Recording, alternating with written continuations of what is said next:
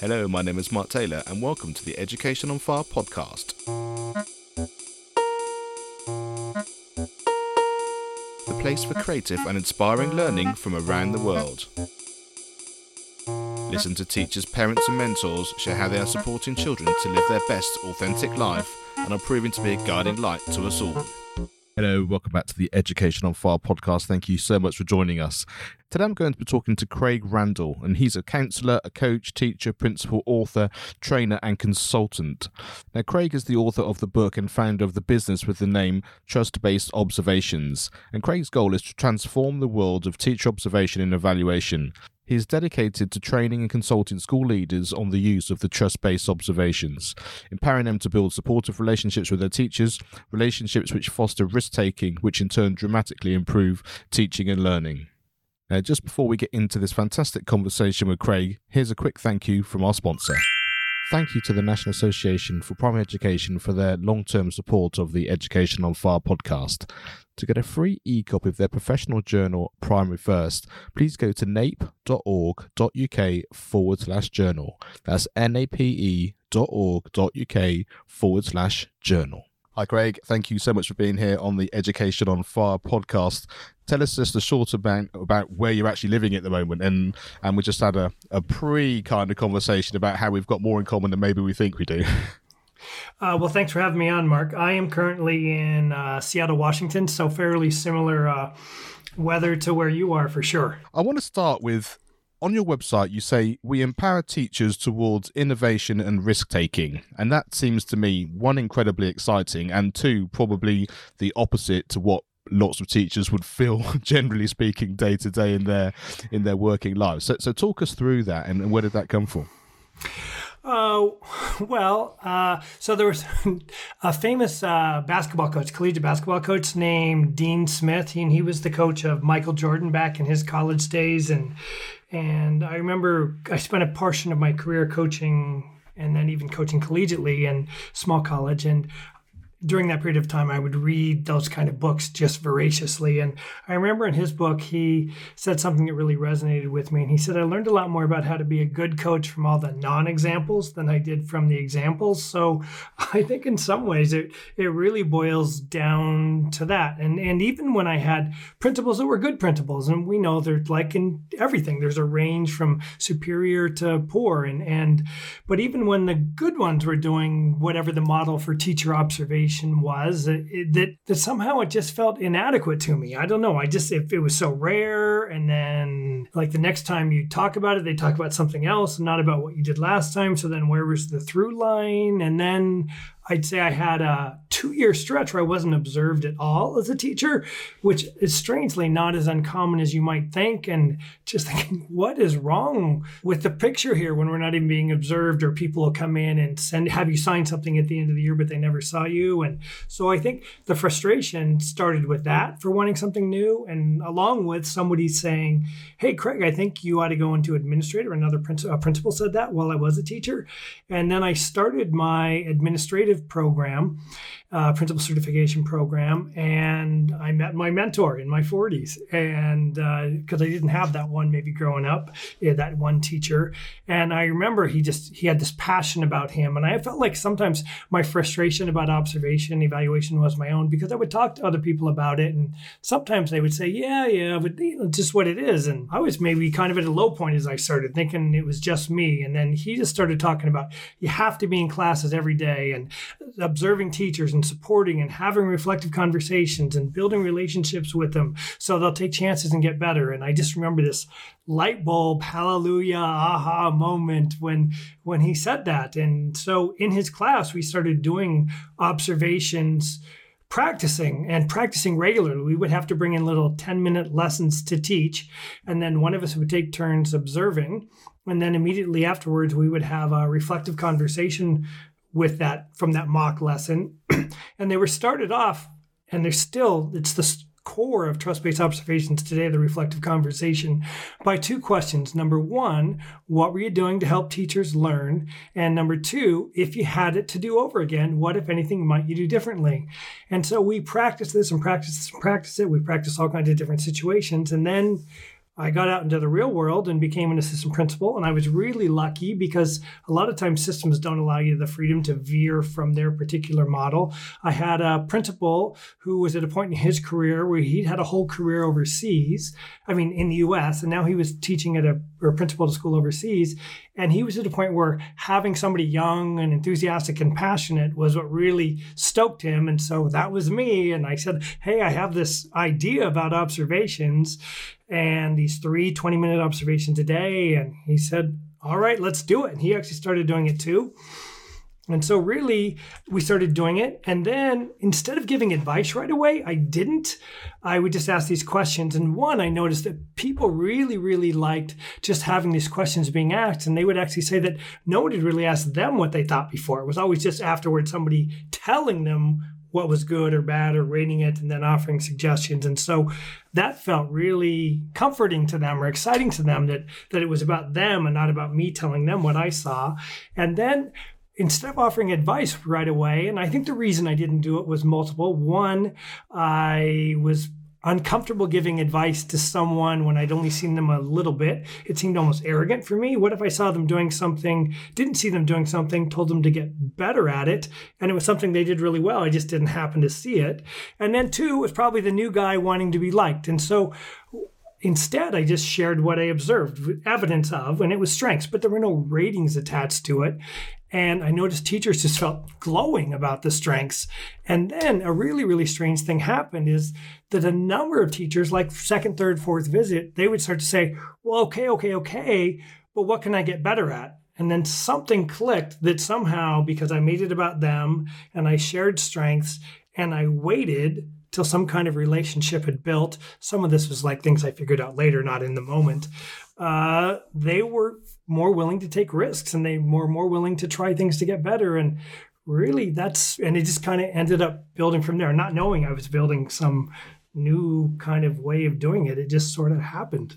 I mean, that's fantastic, isn't it? Because it sort of comes from that passion, it comes from that understanding, it comes from you wanting to it to be better because of your own experience. And I think then when you're not trying to create anything for the sake of creating it, then you know there's real authenticity there, and that's that really is the key. Then, yeah, absolutely. I think it's funny because as I kept going and it just would go, you know, to a different school and you'd add something new. And somewhere along the way, we created uh, an observation template. And then I knew that these bloated rubrics that have 50 or 60 like the research would say that if you have more than 10 areas observers start to lose the forest through the trees and so i created one that only had like nine areas on it and then I was at a school where the head of the school said, Craig, I'd like you to teach the other principals about it. And I was like, oh, you do? And so it was kind of exciting that somebody wanted me to share. And then one of those other principals said, Craig, you got to protect your work. I was like, what? He goes like, no, this is good. You have to protect it. And I, I didn't really think about it like that before. And then I thought, oh, well, maybe there is something here. And so I decided to present at a conference. And then I wrote an article. And then we came home and I decided to write a book. So it, it was all sort of sort of an organic thing where I didn't really know that I was doing something until maybe other people pointed it out to me. Yeah, and it's it's that kind of advice, isn't it? You need sometimes, and, and there are a couple of things there I just want to pick up on. The question thing is really really interesting because I've heard that before. Um, in relation to talking to teenagers and students as well, that kind of you know, don't tell them how it should be or just your experience. Pose those questions and let them think about it, and then you know, not wanting an answer or anything like that. And then it just suddenly opens up this space where all manner of things that happen that you wouldn't even consider would be possible had you gone about it the other way around. Uh, that's so so spot on, and and uh, if you think about it, it's it's amazing because there's such a massive hypocrisy between the way that we talk about giving feedback to students and I certainly think you're adding even the questions to it makes it even more relevant. And then the way that we do it as principals or observers to teachers. And so, I, again, not really purposefully doing it, but later on we realized that really what I'm calling for is let's just do it the same way that's the ideal way to to create uh, reflective processes reflective practice as part of your process the same we'd want students to do. And teachers embrace that. They want to grow. Almost all teachers want to grow but you've got to be you've got to put them in a situation where it feels safe. You know matt o'leary who's uh, out of great britain and I, to me he's the predominant researcher on observation and evaluation in the world. And basically his research qualitative research said that as soon as you start to evaluatively rate teachers, they start playing it safe and stop taking risks, and it actually hinders creativity. So, if if what we're doing is going to cause that, then let's do something different. And do you think it is something which used to be the case and now in recent times has kind of been sort of beaten out of the system and it's all about kind of like say the grades and it has to look like this and has to look like that. I know very early on, I think it must have been in the first sort of five episodes that I ever did, probably back at the end of 20, um, 2016. I had a conversation with um, Lynn Hanay, and she was talking about the fact that in the beginning part of her career, having an, uh, an inspector coming in was literally about support, acknowledgement, hand holding, advice, wanting to be in this game together and, and thriving. And then as the years went on, it sort of chipped away and chipped away. And certainly here in the UK with Ofsted now, it's it seems to be completely about I need to make sure this is okay, otherwise we're in trouble. And, and that's just a million miles away. So I just wonder whether it's the same in your experience in terms of it used to be different, and now hopefully with people like yourself doing these sorts of um, having these conversations, it's starting to change back again. Well, I certainly hope it's starting to change back again. I would say, you know, I started my career more as an elementary counselor, so I wasn't being observed in the same way. But as I started writing the book, I spent about the first six months doing a ton of research on the history of observation. And so the clinical supervision model, which came out in the 60s out of Harvard, which is based on the doctors doing their rounds, and it was a pre observation conference, that it was all about, it, back then, they talked a lot about relationships and they talked about their worries about the duality of rating for evaluation and observing to improve performance at the same time. And so we saw that, and I've seen that over and over and over statements about that. In 1983 in the US, there was a report came out called A Nation at Risk, and it was designed to elicit fear in the general public about the state of education in the US. And the state of education in the US was fine, but more and more people are graduating. So the numbers didn't climb because students that had been dropping out before were now staying in school. And so they used that to create a fear that there was something wrong with education and we need to fix it. And then right around the same time, the RAND Corporation did a study on teacher evaluation. And basically they pointed out the same thing that there's this problem with this duality of evaluation and for growth at the same time. And I've seen those over and over and over over the last 25, 30 years. And then I think if we look at No Child Left Behind in the US, which is George W. Bush's uh, plan on education, it's really since A Nation at Risk, but much more so since then, it became about accountability, which is very similar to the Ofsted model, except it wasn't maybe the outside observers coming in. And there's been this increased sense that accountability, accountability, accountability, and almost a sense that, like, if we make the observation process stricter and tougher, it's going to end up with better results, or at least we'll get rid of the bad teachers. I think has been, though that's not been explicitly stated, that's what it feels like. And interestingly, the Bill and Melinda Gates Foundation uh, did a seven year, 200 million study, which was basically designed to build a more robust observation evaluation process with the goal of improving graduation outcomes, uh, improving student learning, and improving the quality of teaching. Seven years, $200 million. And the RAND Corporation again comes in and does these studies at the end. And they said no sustained improvement.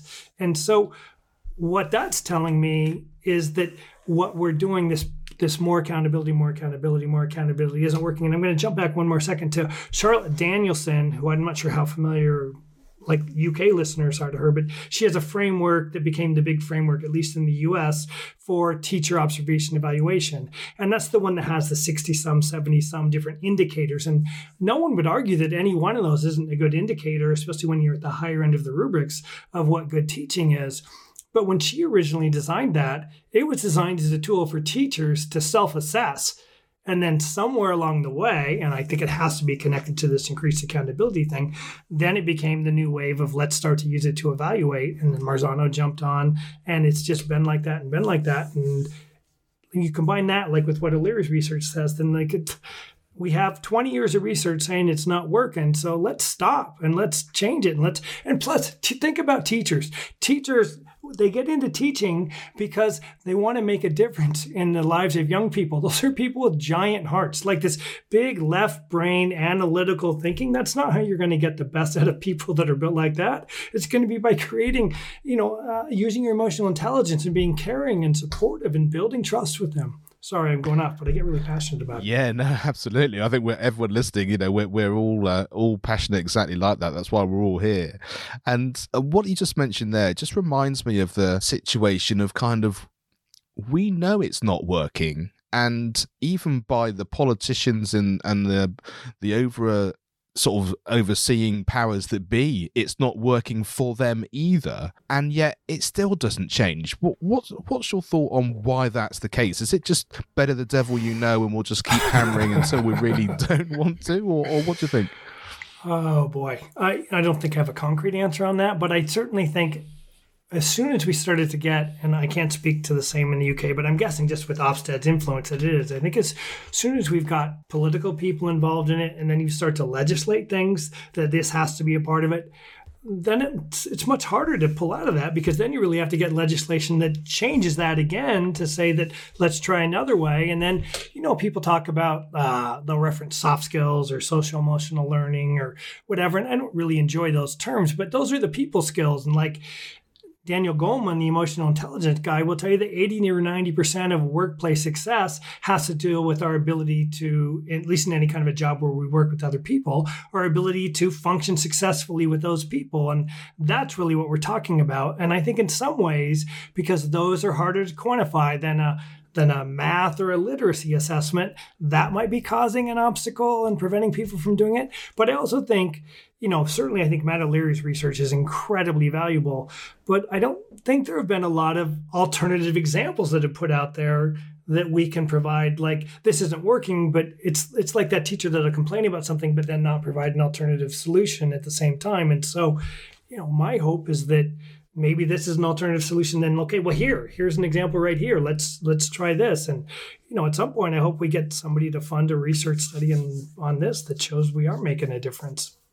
Yeah, and I guess I guess because we ended up going down that standardization way of being, then like say, it's really hard to reverse out of there because you can do something different and have great results in one school, but then for every one of those schools, there'll be another one where that's not been the case, and so they want to keep this sort of mean okay-ish rather than and, uh, sort of doing it in terms of really jumping forward. And and I know um, I had an interview once with someone who said the other thing about along your same sort of lines in terms of the political aspect of it is the fact that um, here, you know, we've got five years between elections. It's only four in the in the US, and it's that kind of so therefore, it's about doing what you can do now. It's not about so in ten years' time we'll change legislation during that time so that we can have a new system. Then, no matter what happens in the intervening years, it's kind of well, we need to get elected again, because otherwise we can't do anything, and so therefore we'll just keep doing what we can do, and, and so that merry-go-round keeps going. And I thought that's an interesting that's an interesting point too, and and you can kind of see how you then get stuck. Well, even in the book, one of the things that, that I talked about is because, like in my home state of Washington State, like the, really the rules basically say you either have to use Marzano or Danielson or the University of Washington has a model for that. And so, like, how do I break in in a situation like that? I mean, I like it'd be great if like charter and private and, and international schools adopt my model but really if we're gonna if we're gonna really impact change it has to happen on the public school level. And so one of the things i talk about is like okay well if you can't if you can't adopt it in your whole district, then maybe you can get your superintendent to like pilot one school and get permission to pilot one school. Or if you can't pilot one school, then maybe I can pilot five teachers in the school. And then maybe if I can't do that, at least I can be the kindest, most empathetic, trust building person I can within that framework. And at least don't write them every single time, you know, and make that once a year. And so if you can't do that, we just got to start and take whatever little bits and pieces that we can get and hopefully demonstrate success to then build some kind of momentum to allow us to have more freedom to really go out and try something new that really right now only people that are free from the restraint of legislation are allowed to do. And can you give us some examples of of when you create that atmosphere from the observations that it must just change the whole atmosphere of the school and, and like say all the district or, or the group of schools how, however um, many people you can get involved what are the results then? And I don't just necessarily mean you know exam results, but in terms of you know this sort of shift in education and feeling has to be positive. What what are your experiences in that, and and how do you think the two sort of come together? Well, I, I, think definitely you find an environment where teachers feel like their time is better spent. I mean, so in this model, whenever you have uh, meetings. There's professional development of somehow involved in every meeting, and so it's not just sitting there taking in information. And so that it feels more productive. And then because in the model you're continuously cycling through all your teachers over and over and over again, you really get to discover firsthand who's really, really good at what. And then you can tap into that. And so the model actually calls for a creation of professional development communities that are tied to the areas of pedagogy on the observation template. And then those are led in house by your in house experts in that. If we didn't have somebody, we would go and train them. But then at the end of the year, somebody that's really embraced that new professional development community that they've been involved in, they'll go and lead it again the next year. So you see really empowered teachers that are demonstrating, you know, using Hattie collective teacher efficacy all together to improve the building of the school. And then I'll say beyond that, what you'll see is when teachers feel safe and then they trust you, and I'm not an expert in any one of these categories of, of teaching that are in there, but certainly I've seen enough of it to be able to point teachers in a good direction or provide supported growth opportunities for them.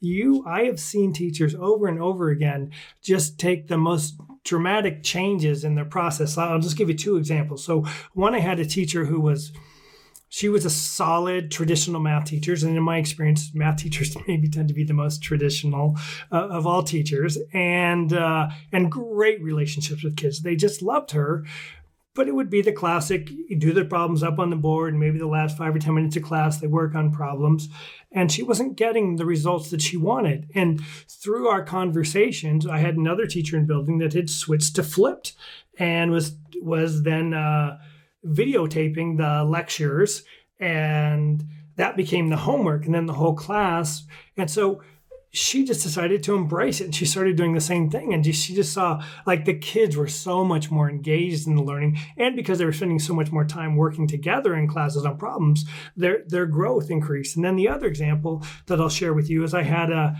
uh, advanced placement which is like ib in a way uh, economics teacher and that's a tough class. And kids it's tough for kids to do well in that class. And he had about that's a one to five rating scale at the end of the year for the kids and three or above is passing. And he would have approximately 20% of his students were in the two or one range which is not a super good average. And so we were able to, because we built a relationship with him, talk to him about trying some new strategies, including uh, Kagan cooperative learning. And so we were able to fund sending him to a summer workshop on Kagan cooperative learning. And he came back, and this guy, he was again a guy that had tremendous content knowledge. He had a good sense of humor. Kids liked him but he was he was at the lectern for all 50 minutes every day and doing it over and over and over again. And it's just it's tough learning and, and retention of learning in that model is not going to be great. And the next year he flipped and went to this almost completely cooperative learning where the kids are learning from each other in groups within these structures.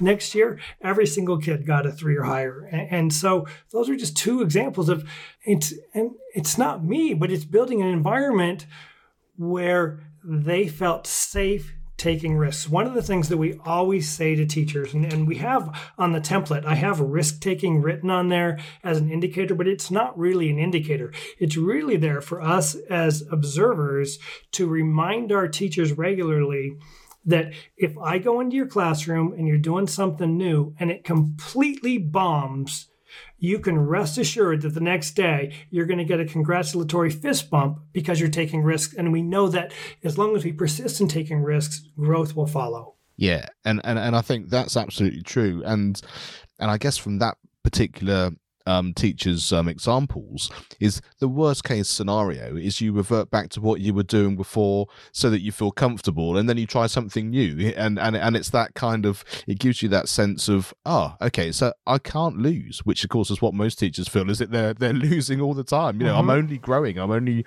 I'm only giving new options which might just be amazing Well, and that's funny you talk about it. The worst case scenarios, they go back to what they were doing. And so I would say in, in the trust based model, because we're continually cycling through our teachers, the next visit when I see you will have been close enough to the previous visit where we still both remember what we were talking about working on. And so because we talked about it and something's not there, then together in a supported way, we can talk about tweaks or adjustments, not having to revert to what you're doing. And there's actually uh, the, those um, the clinical supervision model back in the very beginning. They talked about something called an implementation dip, and so that when we start something new, it's often likely to get worse before it gets better than it was in the beginning. And as a former coach, I know like when I would work with a player on their shot, I would always tell them, look, when we make this adjustment to your shot, we're going to experience about a month where it's going to get worse before it ends up better than it was before. And so when we're working with teachers frequently enough that we can continue to work with them and make adjustments and tweak, but then also make them aware that it's it's un, it's common to receive an implementation dip, then they're much more willing. And again, then you've created the safe environment. They're much more willing to persist towards success. Yeah, no, that makes a lot of sense. And and you've talked about the framework here and, and how it how it works. So it fantastic if you can go into a school and implement this yourself and uh, and take part one on one. How does it scale? How does it work amongst multiple schools? How how does it grow around the world when you when you have the option of sort of thinking, yeah, we could really make a massive difference through having these things in place. So how how does that work for you? Being on podcasts like this, um, it, I mean, it's I am on a mission, and my mission is that is to make this or something like this. And I mean, you know, Marzano and Danielson want to convert to building trust and focusing on that and paring down their stuff. I mean, I think that's great too, but it just has to be, I think, just it's word of mouth. And it's like if we see something and we like it, then I'm going to embrace it myself and I'm going to tell other people about it. And it's, it's, um, Malcolm Gladwell has that book called that, you know, I know I sure hope this is what happens, and I can't guarantee it, and I don't want to sound arrogant like I know it's automatically going to happen. But boy, in my heart, my God, everything just tells me it's a better way to do it.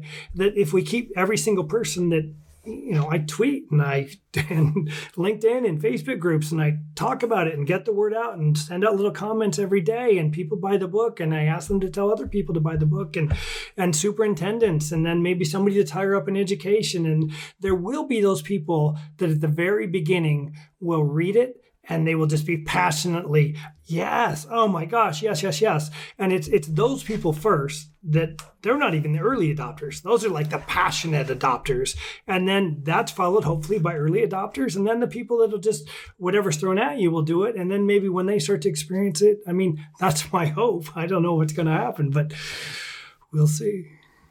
And that's the great thing about a book isn't it? Is because you know you have all of these conversations that we have with each other and also in our heads all the time about how all that works. And then it's pared down to the point where you have the steps you have the understanding you can see it you've got the experience of it you can you can sort of tell people what's happened already in different scenarios. And and it just it it just becomes really clear for people doesn't it? And it becomes a real living thing. It's not about I wish it was like this. It's kind of, it is like this if you're here doing it in this school, so why not give it a go where you are? No, let's let's take action and and you know, and whether that's getting trained on it or whatever, because you do have to practice it, you know, before you do it. But it's whatever it is, there's there's when people experience it and, and, just those two examples i talked about or you'll see the whole school embrace it and they teach each other and they're learning from each other and you you see that passion and it becomes this culture of trust and growth in the school when you experience that and i know you can hear it in my voice i think is it just like how can it not be contagious and hopefully have other people embrace it too from your experience of being at school, and I guess this could doesn't have to be when you're actually a child. It could be from you know your experience of being a teacher and actually working within schools yeah. as well. What have you found valuable? Is it is it kind of the I know this isn't working, and because now of course you do know what does work, or was there something a little bit left field which you remember, which is just sort of really helped you in that sort of career grounding, I guess I'd call it, you know, because you sort of you have all that experience across so many different areas of the education world. I think I'm I'm a, my wife teases me because I'm such a Pollyanna optimist, and I think that's the core of who my personality is. And I started my career as a as an elementary school counselor, and and I think that in some ways, just that that's who I am and that positive and working from a positive. And and then experiences i was a really shy kid maybe who got kind of lost in the shuffle uh, in school. But i do know that when there whenever somebody would take an interest in me which is really what this is doing it's really the reflective conversation. Is my taking an interest in you as a teacher listening to you and saying that you, I value you. And so I think maybe that same thing, I can't say I logically thought about it like that. That wouldn't be genuine to me to say, but but I think it's fair to maybe guess that or surmise that one somehow led to the other.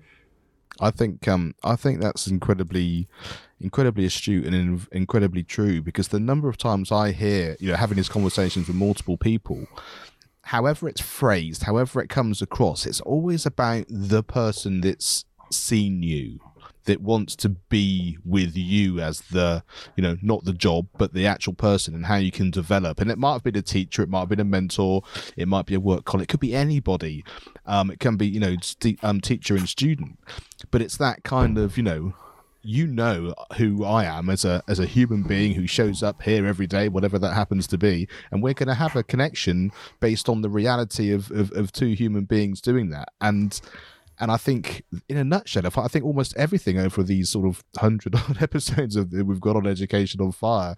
I think if you can start with that, then I think everything else I talk about and everything else that comes out th- flourishes from that standpoint.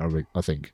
You know, I think it when we first when you first start the model to school, of course there will be teachers that are open to it right away, and the first time you ask them questions, and but of course there's going to be teachers that have been living with a, another model, or there's the principals that are out to get you, right? And so they're going to be resistant at, at first, but with time, when they see that it really is about you it is the reflective conversation. It's almost in a way, it's almost like a, a friend building exercise. I've never really phrased it that way before, but but as I'm listening to us talk about it, that almost seems like what it is because I'm asking you questions about your practice, and then it's it's so amazing how often after they become more comfortable, our conversations will veer into maybe something about them and their family. And so you're getting to know them then. Or they'll have an idea not just about their classroom, but an idea about the school that they feel safe enough to, to broach with you. And, and so somehow, some way, because we're seeing, we're just continually cycling through and seeing with time that develops and it becomes both ways because I have to be more willing to share and be vulnerable myself. It doesn't work if it's just one way, right? If we're not being vulnerable as administrators. Yeah, for sure. And then I think as we both become more vulnerable, you know, Brene Brown of vulnerability, and uh, which is really powerful stuff, scary and powerful, but we lessen the the tough part of vulnerability, so we're more willing to take a risk and throw ourselves out there. Just positive things happen as a result. Yeah, I think that's true. And I think you've given us so much fantastic advice in terms of this education system and also, you know, just people listening in terms of understanding what you can do no matter where you are in your career in terms of, you know, having those conversations, you know, being willing to to show up and and actually be authentic in what you're doing. And you're right, those small conversations about what you did at the weekend or a family member or a situation just opens up that whole world. And and I think that really is just a it's a wonderful thing to do. And you can do it in bit by bit. That's the thing you know you can just do that and it just becomes you know becomes trust. And then like you say once you get there it, that just flourishes into everything that we've been that we've been talking about. So well, Craig, uh, it's been it's been fascinating conversation, and I just love the way that we're able to kind of you know, we talked about the fact we can't change education, but I think we've painted a picture about how it can be different. And I think from your experiences and what you've managed to create, you know, there's there's a way forward for people who want to be able to embrace this and and certainly adopt a new way and at least sort of see the guiding light of what that is. So tell people where they can where they can get hold of the book and, and your website and, and, where they can find out much more about you. Sure. Um, so they can get it on Amazon and Amazon what C O U K is I think that's the UK uh, address. It's it's it's there and uh, obviously any Amazon and I'm sure bookstores have it. I'm not sure although you won't be going into bookstores for a while there now. Not for a while. Uh, no. And um, but uh, so it's there. I have a website called trustbased.com and so there's more information there and you can access the observation template there there and and or me, however you want through that. Um, on Twitter, I'm at at Trust Based Craig. I'm on LinkedIn as Craig Randall. Um, those are really the main ways you can get. My email is Craig at trustbased.com. Feel free to contact me because I'm happy to help to and talk with anybody who's interested. Oh, thank you so much, and I, I, I love that kind of the way this sort of conversation isn't between me and you it's between all of us that are taking part in this. And then the the ability for that just to take on a whole new life like say whether it's a tweet whether it's an email anything like that. And we'll, and we'll have links to everything in the show notes that Craig's just been talking about as well. So that'll be fantastic. So Craig thank you so much indeed for being here. Um it's inspiring to hear um, what you've put together and how it can help people. And, and I wish you every success and hope it really changes many lives. Mark, thanks so much for having me on. I'm really grateful for the opportunity to be able to talk about it. And hopefully, together, we're spreading the word and making a difference. Thanks for listening to the Education on Fire podcast. For more information of each episode and to get in touch, go to educationonfire.com. Education is not the filling of a pail, but the lighting of a fire.